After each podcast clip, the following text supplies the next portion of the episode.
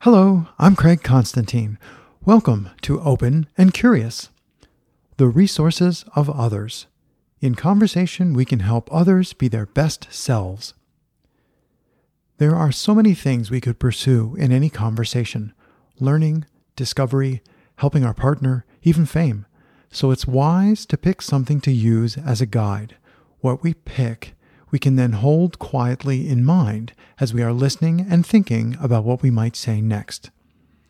La Bruyere wrote, The great charm of conversation consists less in the display of one's own wit and intelligence than in the power to draw forth the resources of others.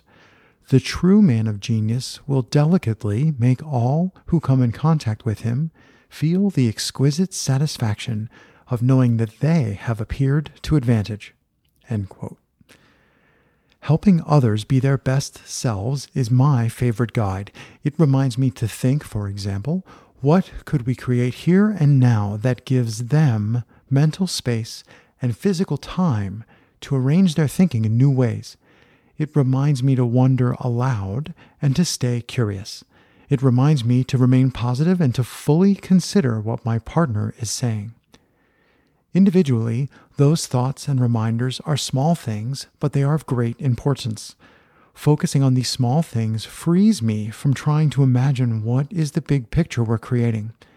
And that frees me to be surprised and surprising. Anyway, thanks for listening. I appreciate your time and attention, and I don't take it for granted.